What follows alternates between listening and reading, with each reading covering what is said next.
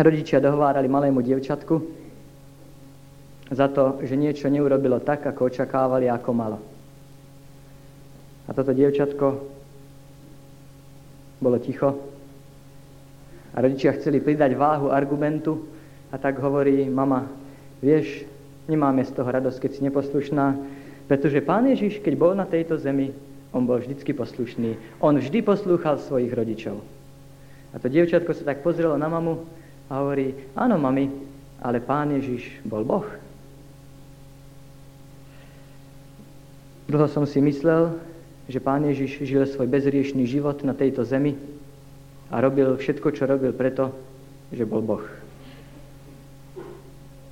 Rozmýšľali ste niekedy nad tým, čo Pán Ježiš nám chcel povedať svojim životom? My, kresťania, máme vo veľkej vážnosti smrť Ježiša Krista a častokrát o nej uvažujeme. Ale keď Ježiš žil na tejto zemi 33,5 roka, určite nám niečo chcel povedať aj svojim životom. A niektorých z nás to veľmi prekvapilo, keď sme prvýkrát v živote zistili, že Ježiš je najväčším príkladom života zviery. Že pán Ježiš celý svoj pozemský život prežil skrze vieru v nebeského Otca. Často som si myslel, že všetko, čo robil, čo konal, bolo preto, lebo mal moc, ktorú ja nemám. A preto bol bezriešný, preto jeho život bol iný a kam sa ja, chudák, môžem s ním porovnávať. A jedného dňa pri štúdiu písma svätého som zistil, že pán Ježiš žil svoj život nie mocou, ktorá pochádzala z neho, ale mocou, ktorá bola z hora od jeho nebeského Otca. Myslím, že všetci z nás musia uznať, že Pán Ježiš mal veľký vplyv na dejiny tohto sveta.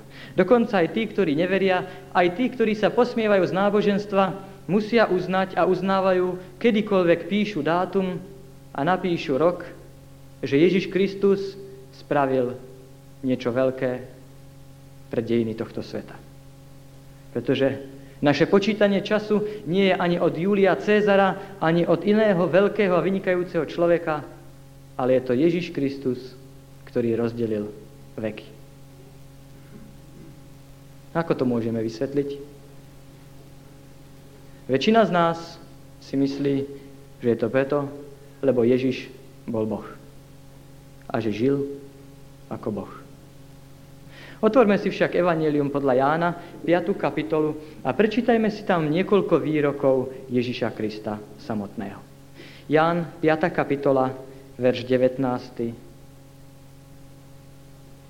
A tak odpovedal Ježiš a riekol im, amen, amen vám hovorím, že syn nemôže robiť nič sám od seba.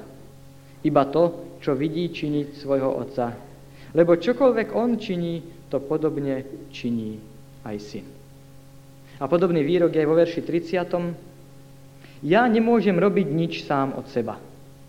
Ako čujem, tak súdim a môj súd je spravodlivý, lebo nehľadám svoju vlastnú vôľu, ale vôľu toho, ktorý ma poslal Otcov.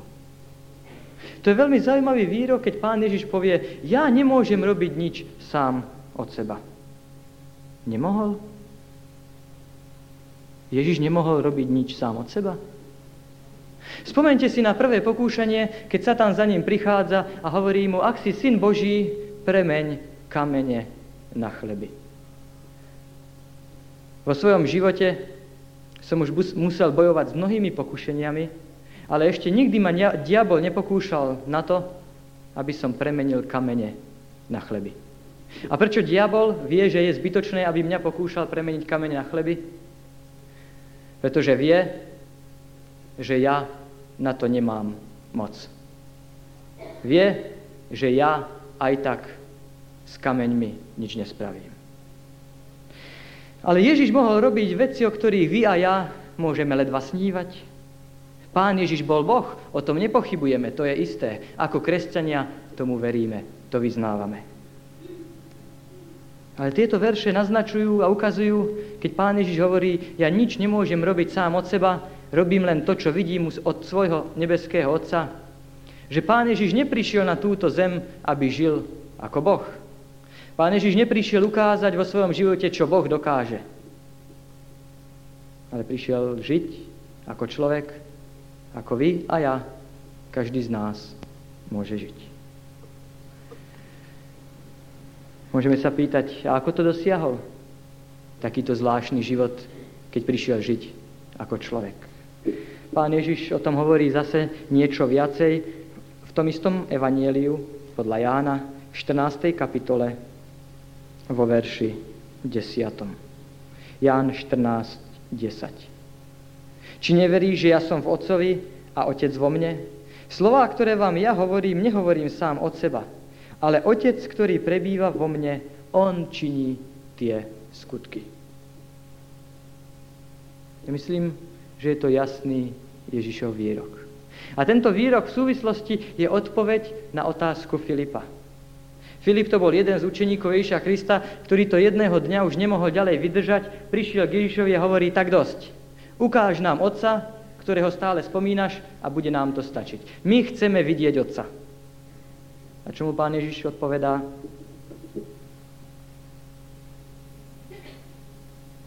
V verši 9.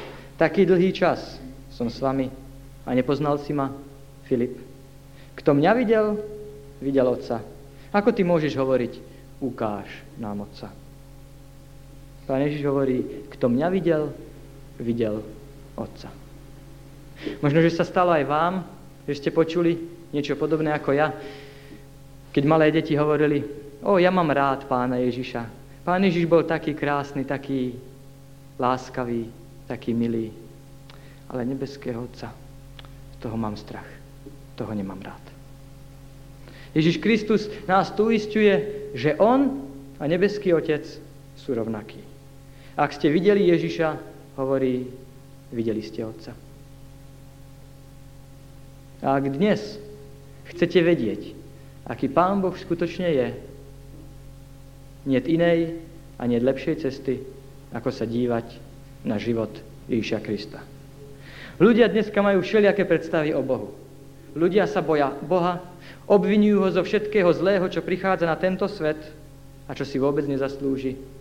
Ale odmietajú sa dívať do života Ježiša Krista, aby videli, aký Pán Boh skutočne bol. Ježiš nám ukazuje, aký Boh vždycky bol. A ak máte problémy s niektorými staťami v starom zákone, vždycky si pripomente, že je potrebné, aby ste sa podívali do Evanielii a videli, aký je Ježiš a Ježiš nám ukazuje, aký Boh bol, aký Boh je a aký Boh vždycky bude. Ježiš hovorí, keď ste videli mňa, videli ste Otca. A potom hovorí ten zaujímavý výrok, ktorý sme čítali vo verši 10. Či neverí, že ja som v Otcovi a Otec vo mne? Čo to znamená, ja som v Otcovi a Otec vo mne? Pán Ježiš chce ukázať, že život, ktorý žije, je výsledkom zvláštneho úzkeho vzťahu medzi ním a jeho nebeským Otcom. To znamená, že Pán Ježiš nepoužíval svoje božské vlastnosti, božskú moc a múdrosť, keď žil na tomto svete, ale žil skrze vieru, to znamená plne závislý na tom, čo mu jeho otec zjavil na modlitbe pri štúdiu Božieho slova na spoločenstve s nebeským Otcom.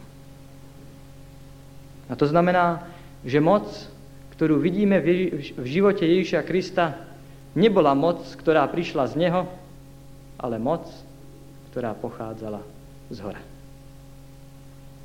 No tak začíname pomaly mať tušenie. Ak veci, ktoré vidíme v živote Ježiša Krista, sú výsledkom moci z hora, a nie jeho vlastnej, je možné, že takáto moc je k dispozícii i nám?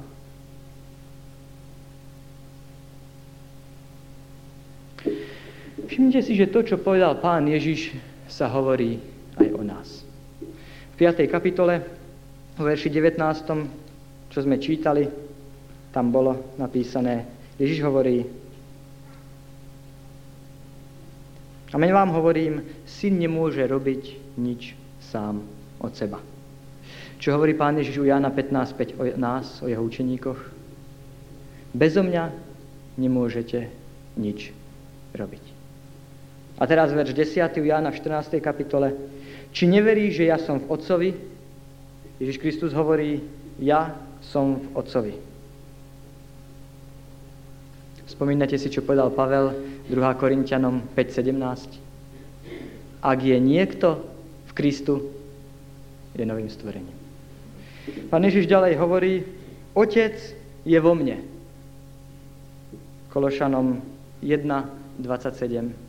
Kristus vo vás. Nádej slávy. Pán Ježiš ďalej hovorí, slová, ktoré vám ja hovorím, nehovorím sám od seba. Matúš 10, 19, 20. Ježiš hovorí, nestarajte sa, netrápte sa nad tým, čo poviete, pretože nebudete to vy, ktorí budete hovoriť, ale nebeský Otec, ktorý hovorí skrze vás. A nakoniec hovorí Ježiš Kristus, Otec prebýva vo mne. A hneď nám prichádza na mysel Efežanom 3.17, aby Kristus skrze vieru prebýval vo vašich srdciach. Všimnite si, že tie isté slová, ktoré Ježiš používa na označenie svojho vzťahu k Otcovi, sú použité v inde v Novom zákone na označenie nášho vzťahu k Ježišovi Kristovi. To znamená, Ježiš Kristus žil tak, ako môžeme žiť. Diabol vedel, že nemá zmysel, aby pokúšal pána Ježiša na niečo zlé.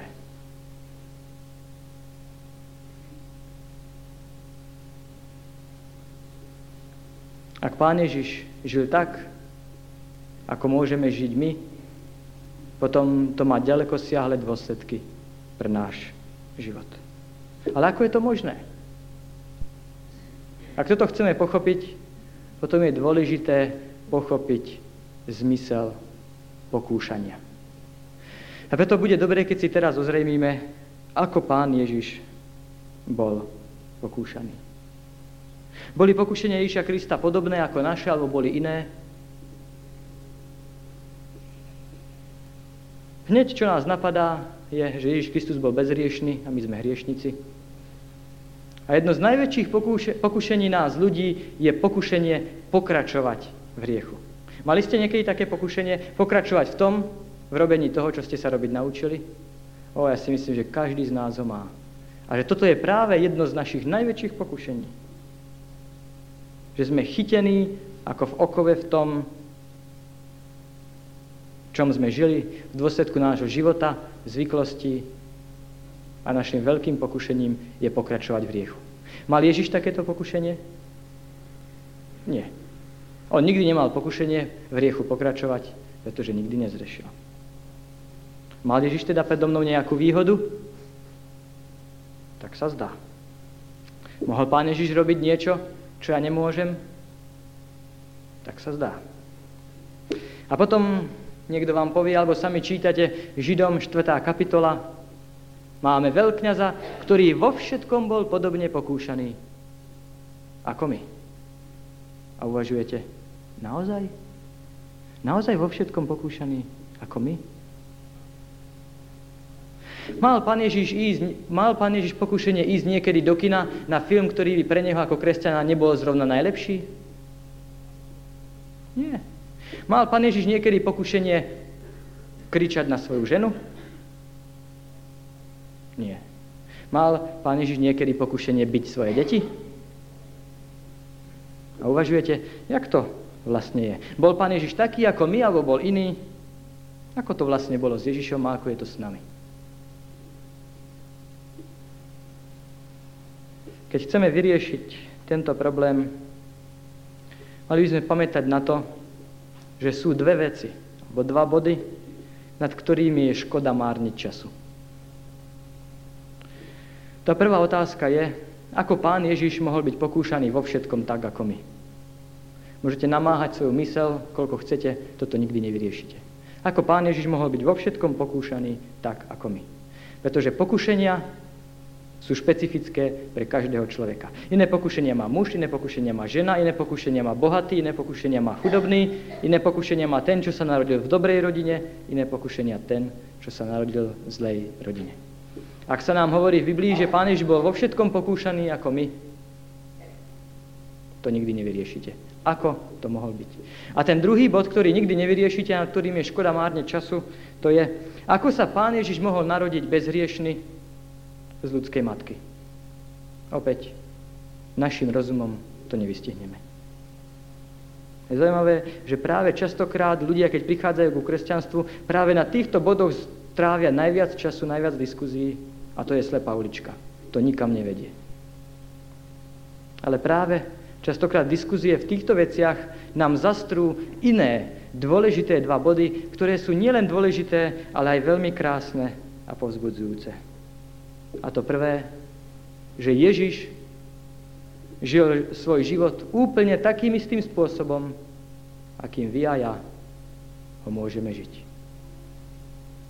My nikdy nebudeme, čo Ježiš bol, lebo on sa inak narodil ako my, ale my môžeme žiť, ako Ježiš žil. Takým istým spôsobom, ako žil Ježiš, s poliehaním sa na svojho nebeského Otca vo vzťahu viery môžeme žiť aj my. A to druhé, práve preto pán Ježiš nemal žiadnu výhodu pred nami, čo sa týka boja s pokušením, s diablom a s riechom. Zapamätajte si, pán Ježiš žil svoj život úplne takým istým spôsobom, ako vy a ja ho môžeme žiť.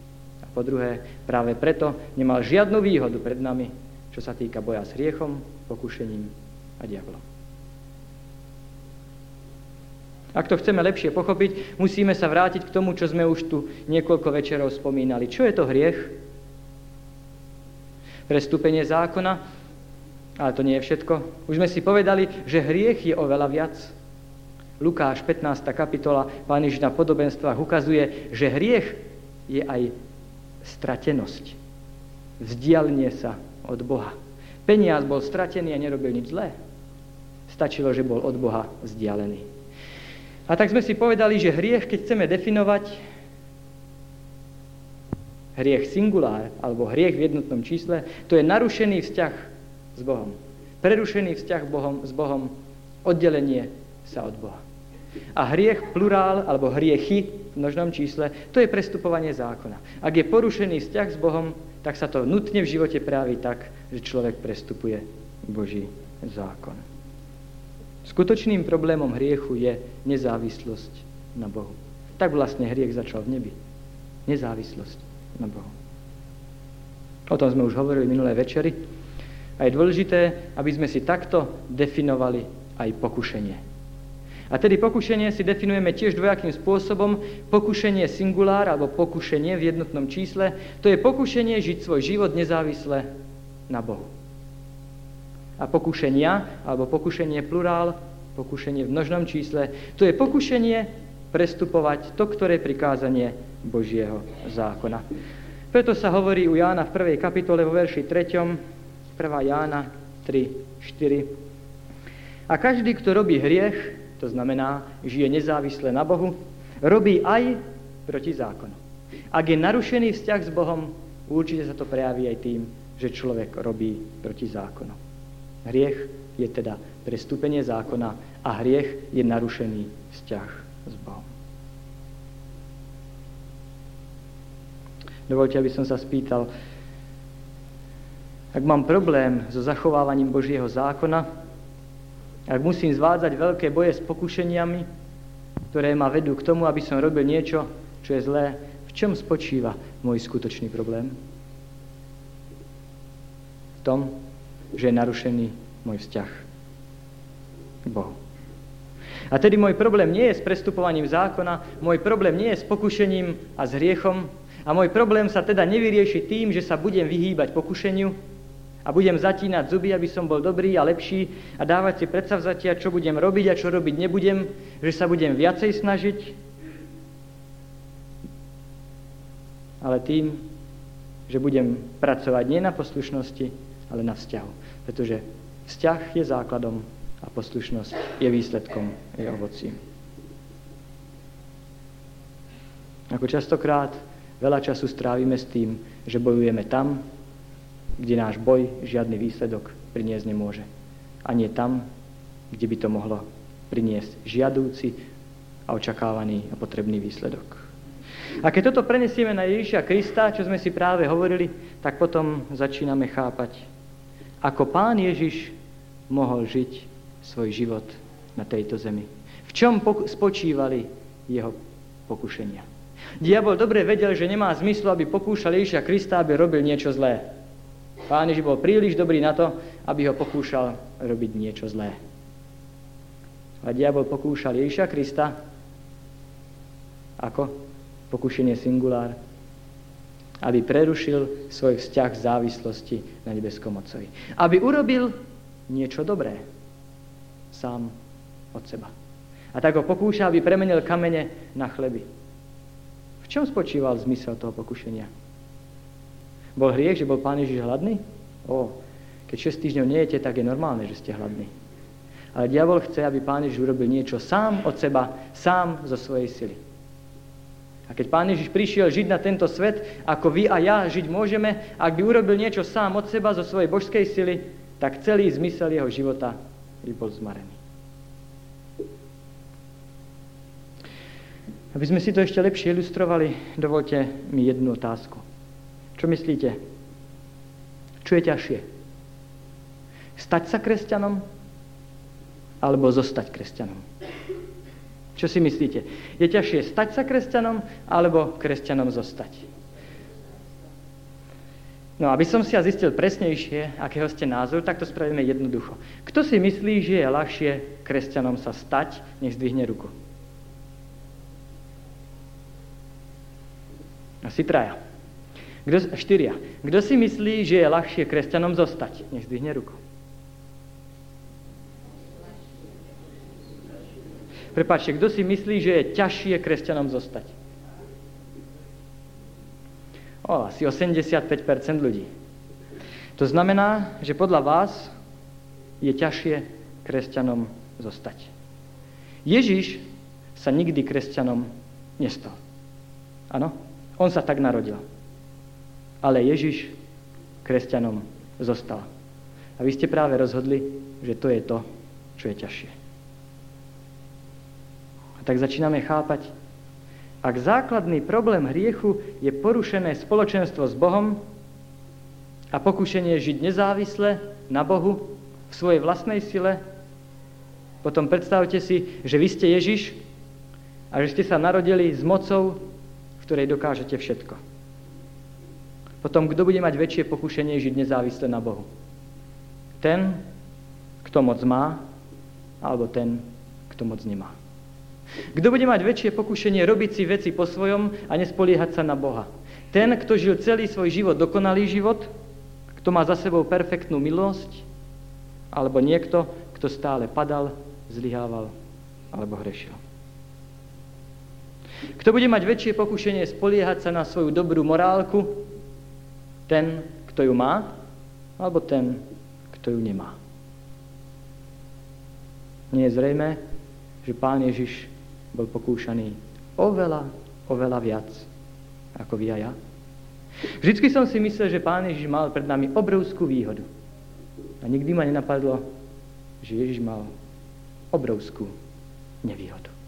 Práve tým, že sa iný narodil.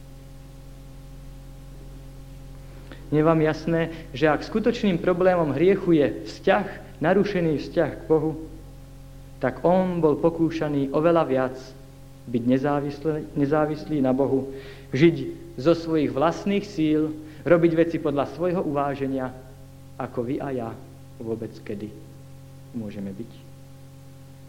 Pretože kto má väčšie pokušenie použiť moc, svoju moc? Ten, kto ju má, alebo ten, kto ju nemá. Kto má väčšie pokušenie? Ten, čo má všetku moc na nebi a na zemi, alebo ten, ktorý z vlastnej sily toho veľa nedokáže. Predstavte si to takto. Idem večer po ulici a v jednej neosvetlenej, úzkej, tmavej uličke stretnem majstra sveta v boxe. Mám pokušenie si s ním niečo začať a niečo mu vysvetľovať? Absolutne žiadne pokušenie. Mojou prvou a jedinou starosťou je čím skôr sa nejako stratiť, aby si ma ani nevšimol. Žiadne pokušenie. Ale otočme si situáciu a predstavte si, že ja som majster sveta v boxe a idem v tmavej uličke a tam sa niekto nájde, kto by mi rád ukázal, že niečo dokáže, aký je silný. Budem mať pokušenie mu ukázať, čo ja dokážem. Obrovské pokušenie. Tá tragédia je, že my, ktorí nedokážeme takmer nič, sme pokúšaní spoliehať sa na svoje žalostne malé prostriedky. A Ježiš Kristus, ktorý bol Boh, ktorý dokázal a bol by dokázal vo svojej vlastnej sile všetko, nežil ako Boh, ale žil ako človek. Žil svoj život ako život úplnej závislosti na nebeskom Otcovi. Príjmal to, čo mu Otec dával, čo mu Otec zjavil na modlitbe, v spoločenstve s ním pri štúdiu slova Božieho. My, ktorí sme ľudia, chceme žiť ako bohovia. A on, ktorý bol Boh, žil na tejto zemi ako človek. Ja myslím, že je jasné, kto mal väčšie pokušenia. Ježiš Kristus alebo my. Ťažko je prísť k záveru, že Ježiš Kristus to mal v živote ľahké, pretože on bol iný. Je pravda, bol iný, ale tomu nedalo žiadnu výhodu, skôr nevýhodu. A tak Ježiš prišiel nám svojim životom ukázať, ako my, kresťania, môžeme, máme a musíme žiť. Prišiel žiť svoje praktické kresťanstvo, ukázať, čo to znamená byť kresťanom a síce závislým na našom nebeskom Otcovi. Ježiš nám ukázal, čo to znamená žiť z viery. Ako máme žiť z viery. A tak jeho dokonalý život, jeho nádherné skutky, jeho víťazstvo nad riechom, to všetko nepochádzalo z Božej moci, s ktorou sa narodil, ale to všetko konal stálym spojením s nebeským Otcom skrze vieru, skrze moc, ktorá nepochádzala z Neho, ale z hora skrze moc, ktorú mu nebeský Otec dal. Pre Neho, ktorý bol Bohom, žiť na úrovni človeka bolo práve tak ťažké, ako pre nás, ktorí sme porušení hriechom, je ťažké žiť a spoliehať sa na Božiu moc.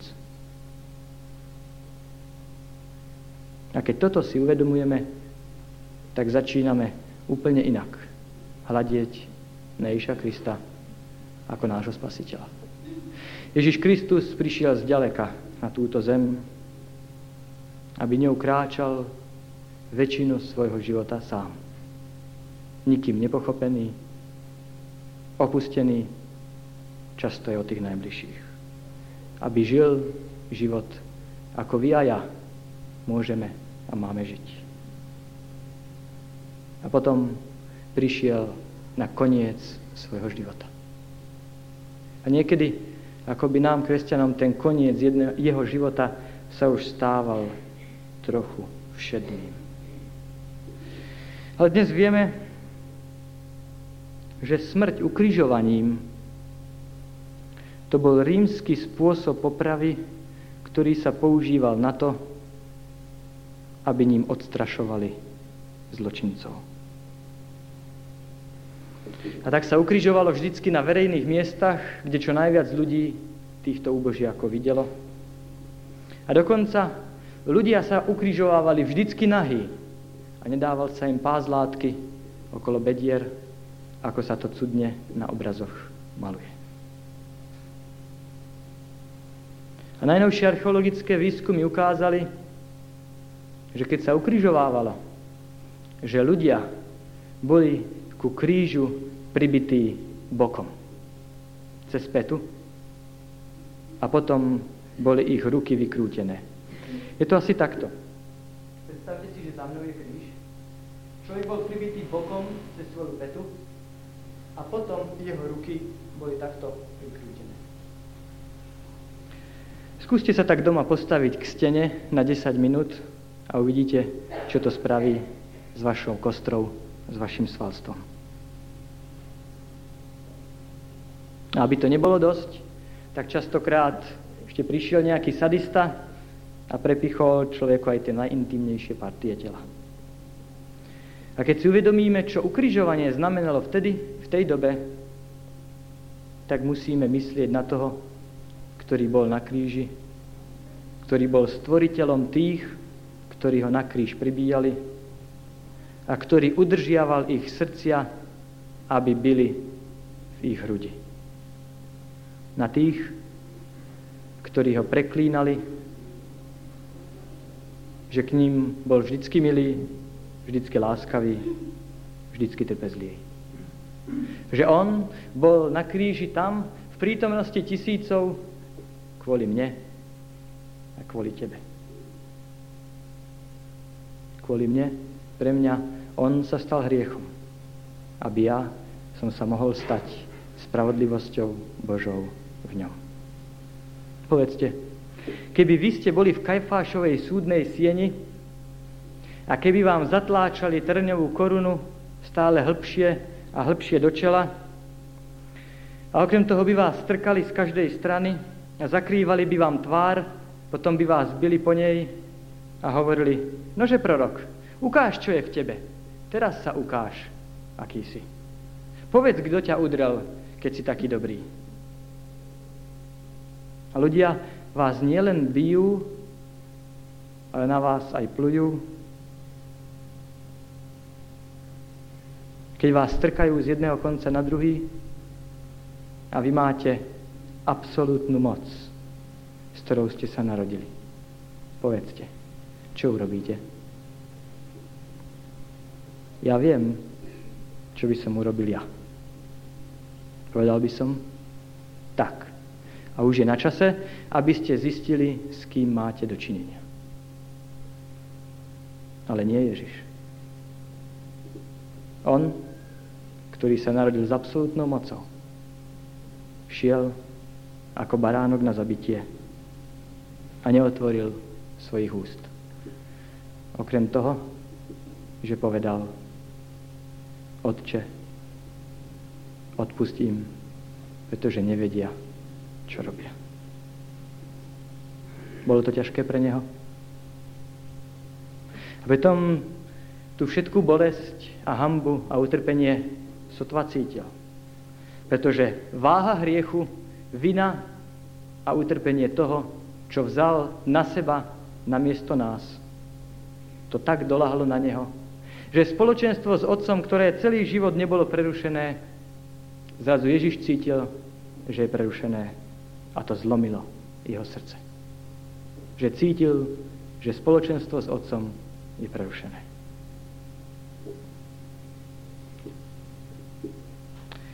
Ježišová smrť mi ukazuje, že Ježiš Kristus zomrel za mňa, za moje hriechy a že ja už zomrieť nemusím.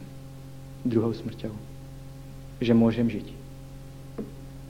A Ježišov život mi ukazuje, ako môžem žiť. Teraz rozumiem, že je nielen dôležitá Ježišova smrť, ale aj Ježišov život. Teraz rozumiem, prečo Pán Ježiš tak veľmi túžil po spoločenstve so svojim nebeským Otcom. Prečo ho tak často vyhľadával na modlitbe. Pretože vedel, že tam je zdroj jeho sily, múdrosti i pomoci. A keď to si uvedomujem, tak cítim, že by som mal prosiť o odpustenie za to, že toľko času a námahy som v živote vynaložil na všetko iné, len nie tam, kde je to podstatne dôležité, na hľadanie spoločenstva s Ježišom Kristom.